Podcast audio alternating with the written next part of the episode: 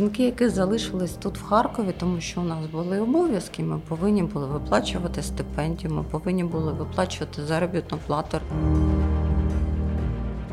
З 24 лютого не залишилось жодного сумніву. У мене навіть родичі там є, але з 24 лютого вони перестали для мене бути родичами. Всім привіт! Це подкаст Герої Харкова. Мене звати Тетяна Федоркова. На зв'язку зі Львова Володимир Носков.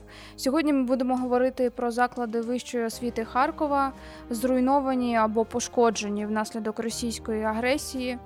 За інформацією обласної адміністрації, майже всі вони, а їх е, щонайменше 30, у Харкові понад 30, постраждали. Якщо ви ще не чули епізод подкасту Воєнний Харків, центр міста про університет імені Каразіна, я знаю, що на радіо накипіло його теж можна послухати. Радимо це обов'язково зробити. Це такий репортаж з приміщень економічного факультету університету. І у продовження цієї теми ви почуєте більш повне інтерв'ю з ректоркою університету Каразіна Тетяною Кагановською. До речі, у цьому інтерв'ю пані Тетяна сказала, що для неї, хоч для неї е, університет і не є альма-матер, з 24 лютого 2022 року вона остаточно зрозуміла, що це її життя. І якби це голосно не звучало, я знаю, що багато і моїх однокурсників, і ти, Вова теж стежили за ситуацією з університетом під час е, Великої війни, адже це величезний колектив. У мене складається враження, що якраз ось ці події Великої війни для неї стали таким бойовим хрещенням, можна сказати. Да?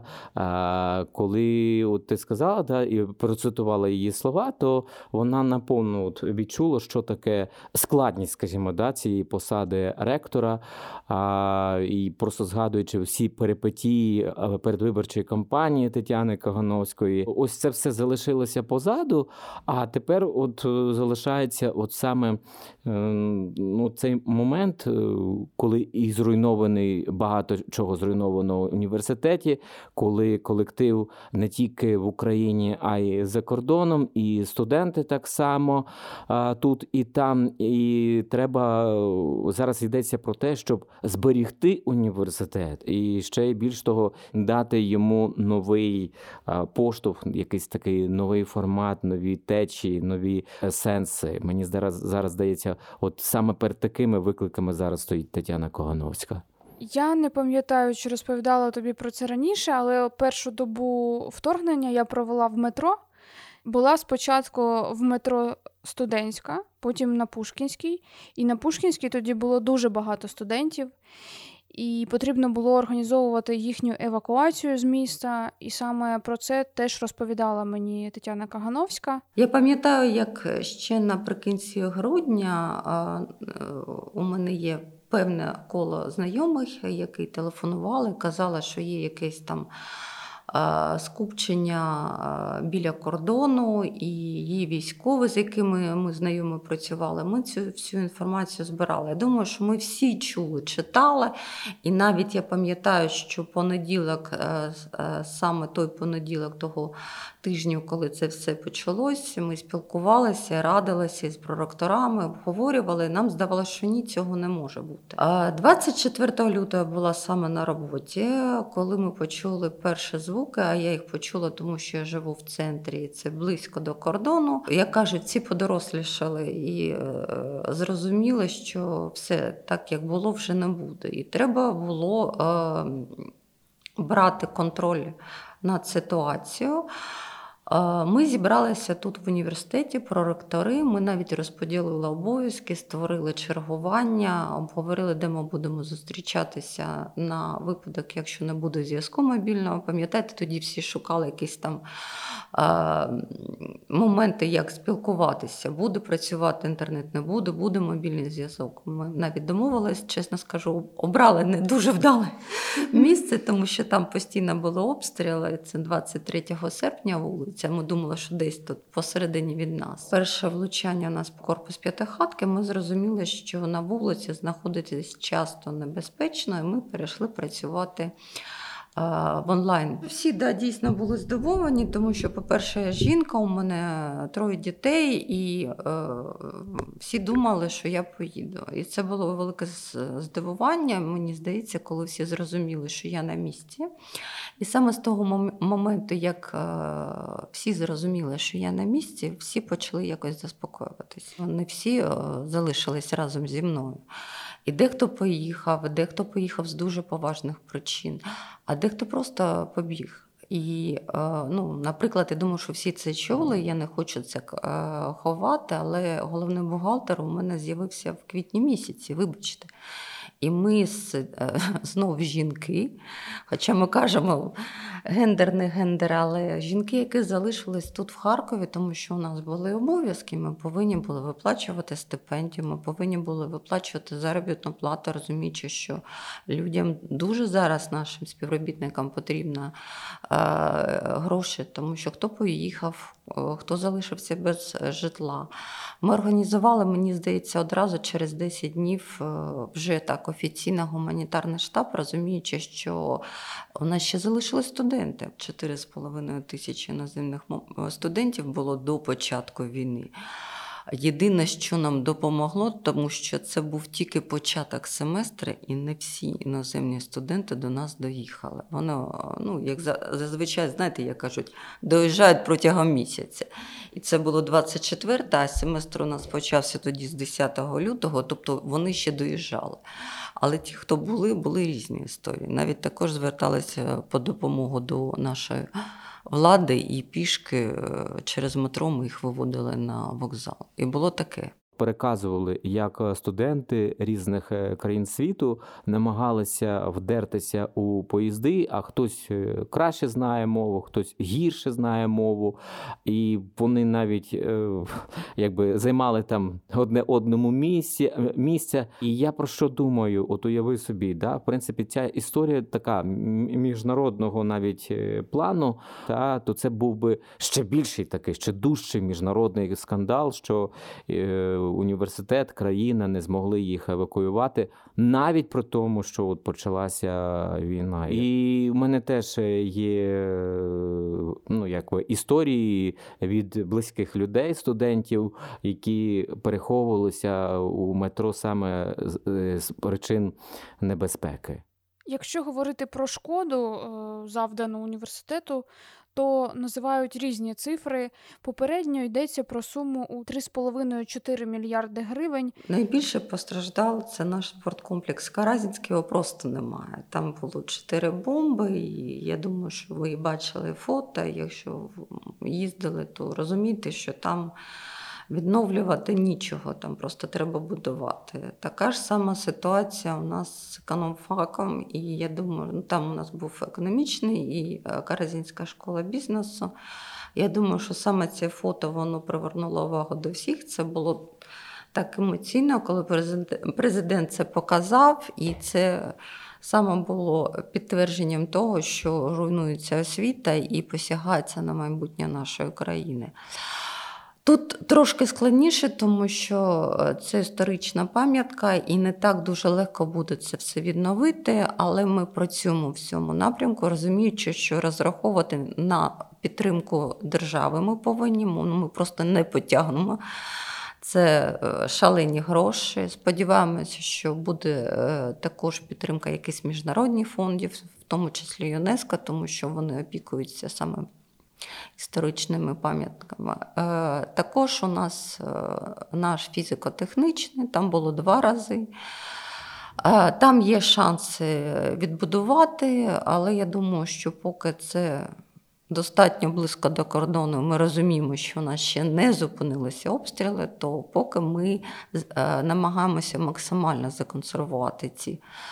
Е, будівлі для того, щоб протриматися, і коли е, буде така можливість думати вже про відбудову або просто будування. Те, що з перших днів вже ми бачили новини про те, що є загиблі серед студентів, випускників, викладачів вишу. Це як люди, які просто у Харкові загинули під обстрілами, ті, хто пішов на фронт в тероборону. Дуже сильні обстріли, березень і в березні потім у нас були вже трати. Потім у нас були втрати. Це наш студент з батьком. Вони намагалися виїхати з Ізюма і розстріляли їх.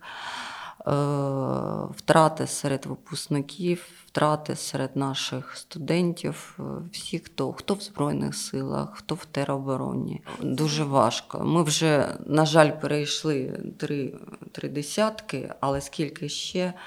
Ну от тільки за останній тиждень е, інформація про е, двох наших випускників. Ну, бачиш, можна сказати з певненістю, що так склалося історично, що от скільки існує університет, а це вже більше 200 років. Завжди студенти і викладачі вони е, були учасниками війн, і про Першу світову, і про Другу світову можна говорити. І от зараз, тобто. До речі, ну, згадай, що... Е, коли ми були студентами, нам постійно розповідали про студентські, про да, так. студентські батальйони. Я, до речі, і, дуже часто про і це ми, згадую. Здається, так. навіть малювали цей е, пам'ятник, який у нас з боку університету. Пам'ятаєш, як е, були такі завдання у нас там на журналістиці намалювати, скільки там осіб в цій групі, да? там така е, незвична скульптура, там можна. Це бачиш, це це вже ти. А, а ми ще студентами збирали гроші на пам'ятник студбатівцям. Mm. Так, Така була історія. так. Але ну, Я, я, я також пам'ятаю, що постійно, е, коли були якісь значні дати, вшанування, е, завжди були тут там біля нього заходи, е, несли завжди свіжі квіти. Це з часів біля Савбановича Бакірова постійно до всіх наших пам'ятників щоранку несли квіти. Да? Да, Свіжий да, букет да. біля Каразіна. Це, це така традиція. Але я я ж ще застав ветеранів Другої світової війни, які розказували, як студенти брали участь. Знаєш, тепер от страшно просто подумати, що тепер не знаю, там на парах історії, на інших парах і фізики, і хімії, та будуть розказувати викладачі, що вони побачили тепер. Да? Тобто, хто б міг подумати, що так історія настільки циклічна, а так воно буде. Ну насправді е, з 2014 року, коли вже е, наші захисники обороняли схід, е, вже коли була антитерористична операція, да, потім операція об'єднаних сил, випускники, викладачі, ті, хто був в АТО, я знаю, що приходили з лекціями. Це були такі патріотичні заходи, і були випускники, пам'ятаєш. Ем, Мисла, чи як його звати? Ярослав. Да, да? Мирослав. Мирослав Мисла. Він був е, у 93-й бригаді, е, загинув на Луганщині у 2016 році. Я знаю, що його викладачкою була політологиня Галина Куц. Вона постійно підтримує е, цю пам'ять про нього. І є ідея вже давно ця ідея про те, щоб перейменувати одну з вулиць Харкова на честь цього захисника. Е, на жаль, досі не втілена. Він іс- е, історик, здається, цей хлопець, якщо я не помилюся. Ну, я думаю, що о, я дуже хочу сподіватися, що пам'ять е, в університеті буде зберігатися і на стендах музею, і, можливо, з'являться якісь там меморіальні дошки. Але оця історія все-таки з вторгненням вона показує нам, що багато проблем якраз виникло і через те, що ми не досить, е, скажімо так, нормально ставилися до пам'яті і не досить. Е, знаєш, були такими жорсткими е, у, у збереженні там пам'яті або декомунізації. Тобто і досі ми зберігали в топонімах багато дуже. Імперських назв, комуністичних назв. Тому мені здається, ось ця велика війна якраз це історія про очищення нашого простору от від цього мотлуху який пропагував тероризм, тоталітаризм, геноцид, переслідування українців. От мені здається, це дуже важливо, і я дуже радий, що ми зараз про це багато говоримо, переосмислюємо. Я дуже сподіваюся, До що... речі, про переосмислення.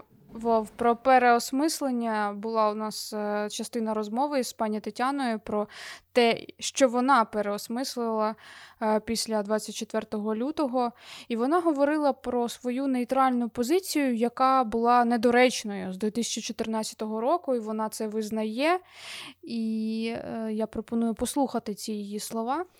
Ви знаєте, те, як зараз є дискусія, а спорт е, він може бути чи не може бути, да? а наука може бути, не може. Ну, Мені здається, що е, науковці це люди, які впливають на свідомість і наших дітей, які формують майбутнє. Да? І це не має значення, це науковці страни агресора, чи це наші науковці.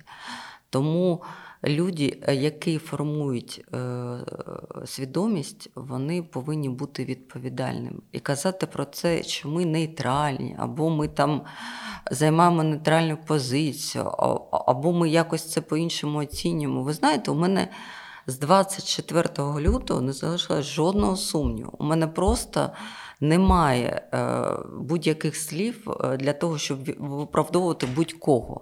У мене навіть родичі там є, але з 24 лютого вони перестали для мене бути родичами.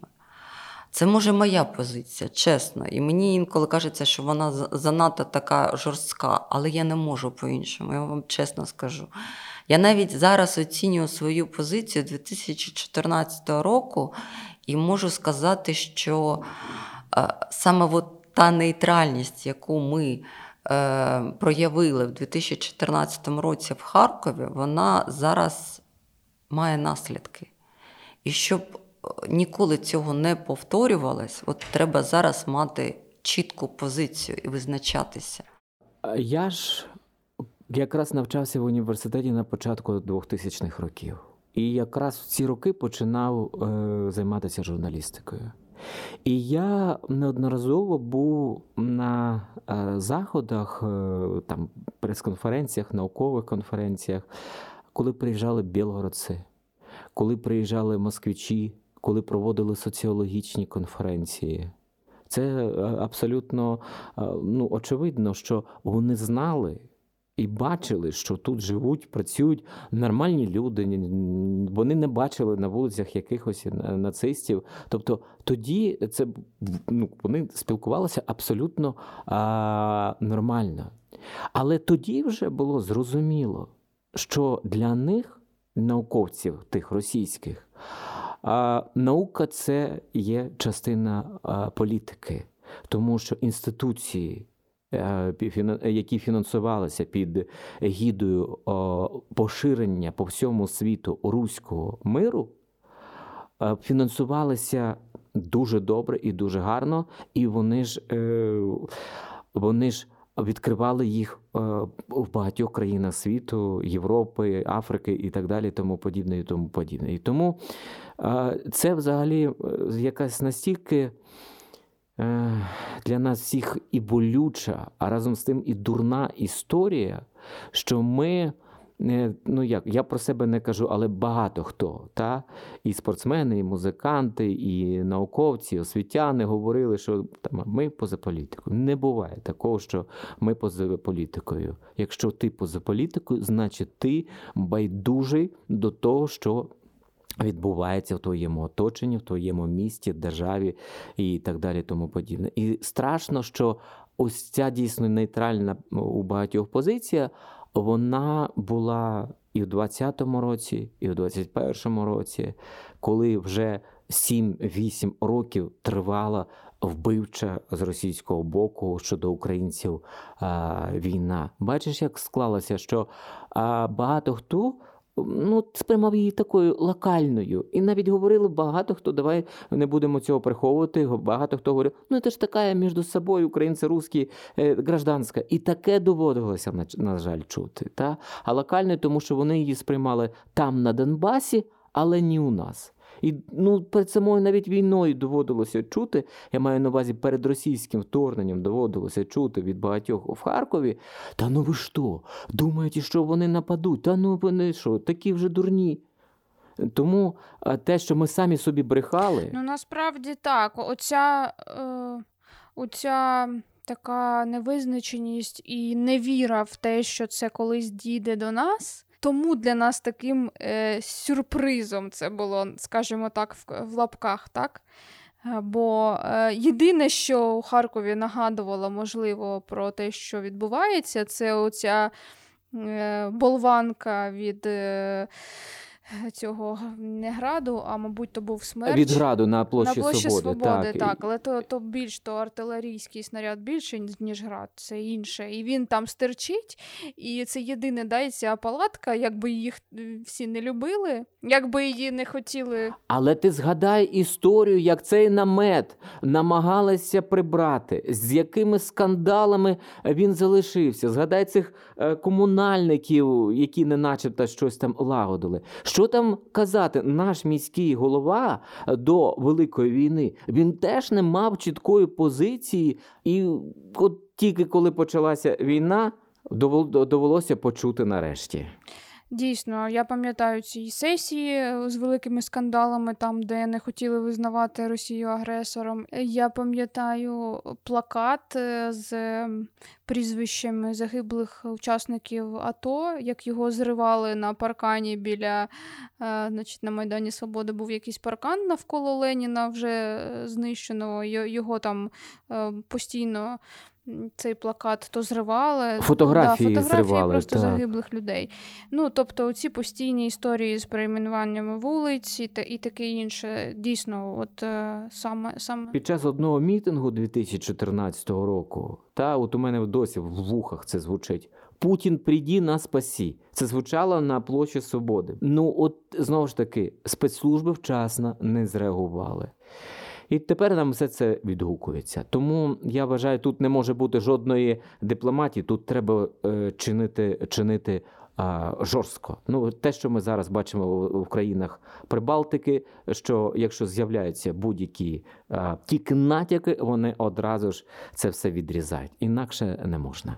Поки ми не дійшли, недалеко відійшли від цієї теми, ти говорив про вчених. Ми говорили про цього Віктора Садовнічого, ректора Московського державного університету, який визнав російську агресію. Він підтримує її. Більше того, він підписав цей лист на підтримку Путіна. Його прізвище стоїть першим. і Далі він продовжує ігнорувати е, геноцид в Україні, будучи уроджен, уродженцем Краснопавлівки Лозівського району. Можна оцінювати якусь людину, яка живе. Я я навіть не знаю там е, міста е, сторони агресора, агресора, маючи на увазі там ну, з якогось там села. І він скаже, що я от не розумію, там впливають там нацисти або щось інше, що їм там в уші вдувають.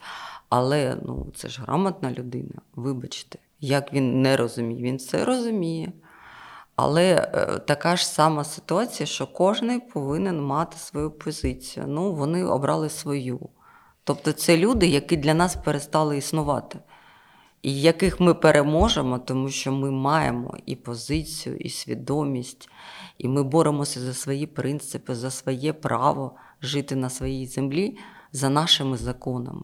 Я хочу сказати, що днями прочитала розслідування про вчених, які виїжджають е, з Росії. На тлі всіх подій автори цього розслідування вони з'ясували, що як мінімум понад 20 е, відомих е, в Росії вчених поїхали з Росії і вже облаштовуються на нових місцях, в нових країнах, відкривають там школи або курси. І це для мене таким було, знаєш, трошки. Я розумію цих людей, можливо, з якогось боку, але я не бачу, я подивилася всі фотографії, я довго їх е, листала вниз, настільки цей список великий, понад 20 імен, фотографії.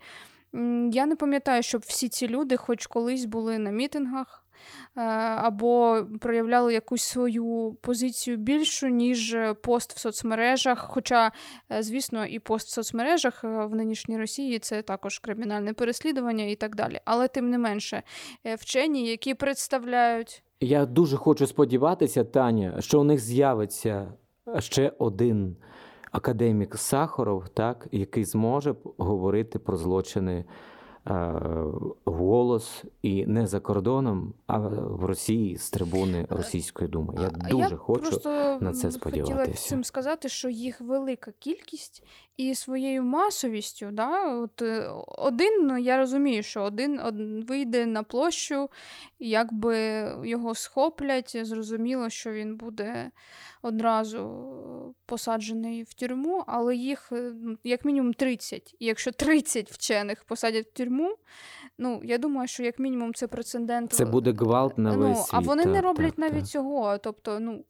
Е, це вчені, які не останні люди, які мають визначні там якісь заслуги, які написали е, великі роботи. А тепер вони без всілякого е, дуже безпроблемно, е, з можна сказати, з розпростертими об'яттями їх зустрічають ну, де-не-де, але так і є. Да? Вони там відкривають школи, вони там цю російську російськомовну російську спільноту навколо себе оточують. Ну, я не проти науки як такої, але е, ну, це Але викликає... чи можна це вважати позицією? Ні, це позиція, е, правильно ти сказала, слабаків і позиція байдужих щодо того, що ну, це жахливо. Так, і останній такий блок, на якому я хочу завершити, це те, що Харківський університет е, став е, таким осередком відновлення культурного життя Харкова.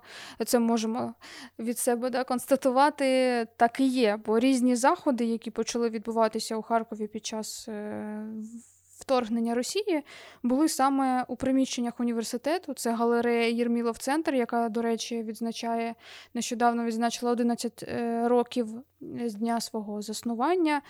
І це підвальне приміщення університету Каразіна, де збиралися і журналісти, і всілякі чиновники, і артисти. І давай послухаємо, що про це говорить пані Тетяна. Вона, до речі, каже, що Е, хто їй тільки не телефонував з приводу цього приміщення, воно таким стало дуже творчим бункером.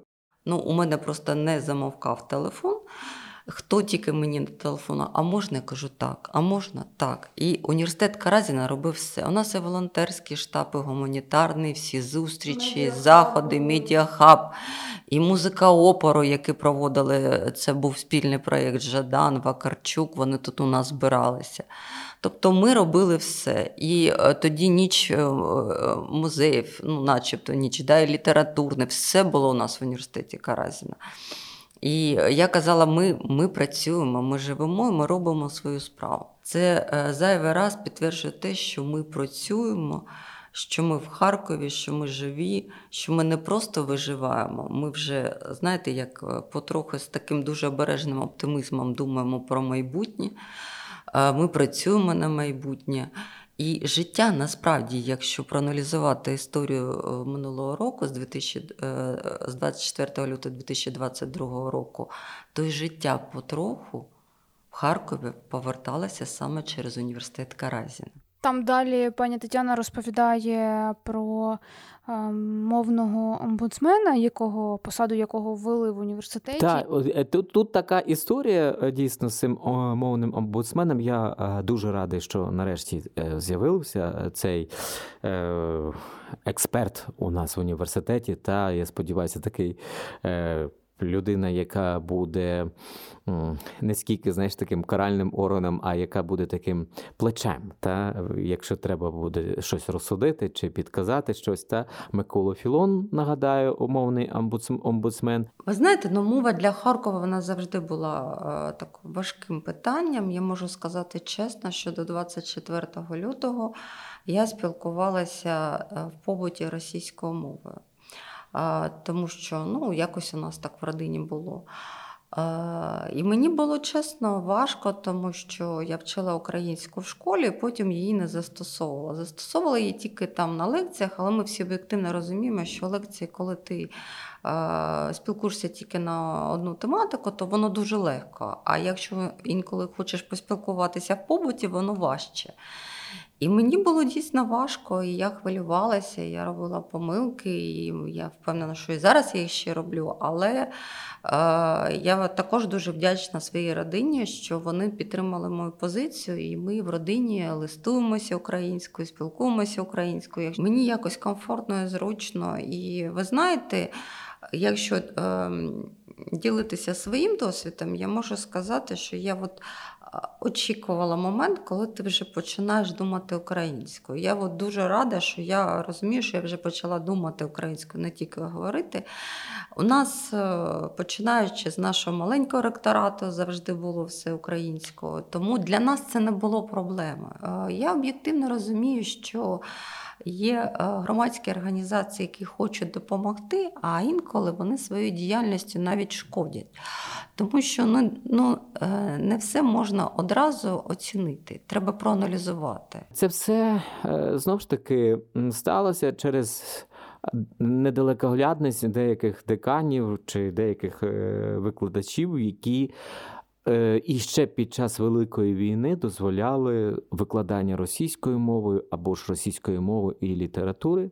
Так вже трапилося, що я був таким е, стороннім свідком історії, коли е, одній студентці викладали якраз російську, і вони просили свого викладача припинити це під час війни робити. А він говорив: ну, бачиш, така програма, що я можу зробити. І поки не оприлюднили це відео. Поки не е, розгорівся цей скандал, е, не припинили викладання російською. Чому це було? Чому це було можливим ще в цьому навчальному році, 22-23? От у мене е, велике питання. І я сподіваюся, що вже в минулому часи, коли лектор заходить до аудиторії і запитує, а якою мовою ми будемо викладати? Я, Для мене це просто настільки дико було завжди чути. І я просто дуже сподіваюся, що більше ні у кого в голові такого не з'явиться, але студенти. Бачиш, самі, до речі, на цю ж ситуацію хто зреагував? Самі студенти. Вони умовляли викладача свого, просили викладача свого, припиніть викладати. Ще уявіть собі, уяви собі, викладали російську на українському філфаці, розумієш? І ці студенти ж і Скажімо так, вони е, добилися того, щоб це це неподобство припинилося. Тому а, я е, думаю, що якраз Микола, Філон він е, буде, хочеться дуже на це сподіватися, що він таким буде мірилом а, якихось ситуацій, де хтось щось буде сумніватися, і дуже хочеться, щоб йому не доводилося потім коментувати журналістам наступні скандали мовного характеру. Ну, Наприклад, ми там кажемо про те, що у нас е, Ландау, ну він же не писав українську, вибачте. Тому знищувати ці книжки чи ні? Є якісь унікальні книжки. Навіть публікації, які ну ми ж всі раніше е, друкувалися в різних да, фахових виданнях, е, і не завжди це було тільки Україна. Пам'ятаєте, для захисту потрібно було мати публікацію в е, фаховому виданні зарубіжжя. Частіше тоді це було і Росія або Білорусія, вибачте, це історія.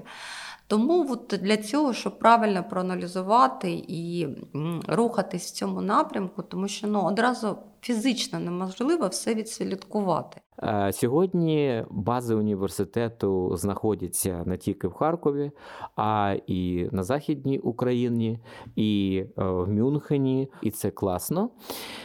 І е, університет е, ще от про що мені думалося, коли я слухав Тетяну Когановську стосовно культури е, цих е, заходів е, в бункері, та, то це те, що от у мене одразу е, згадалася історична.